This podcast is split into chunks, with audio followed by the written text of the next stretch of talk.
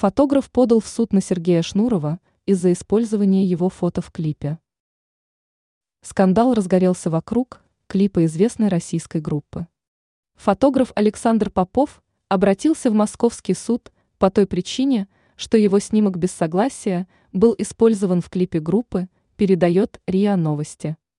Сейчас Попов хочет, чтобы Сергей Шнуров выплатил ему 1,4 миллиона российских рублей.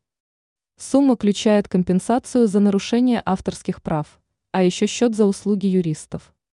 Мужчина заверяет, что кадр самолета с Дж, сто его авторства, известный артист, использовал в клипе «Наша экономика». Также сообщается, что Попов не хотел подавать иск, а надеялся решить спор без суда. Тогда он отправил претензию музыкальному коллективу. Но клип все равно перезалили, но уже с заблюренной фотографией. Такой вариант все равно не понравился мужчине.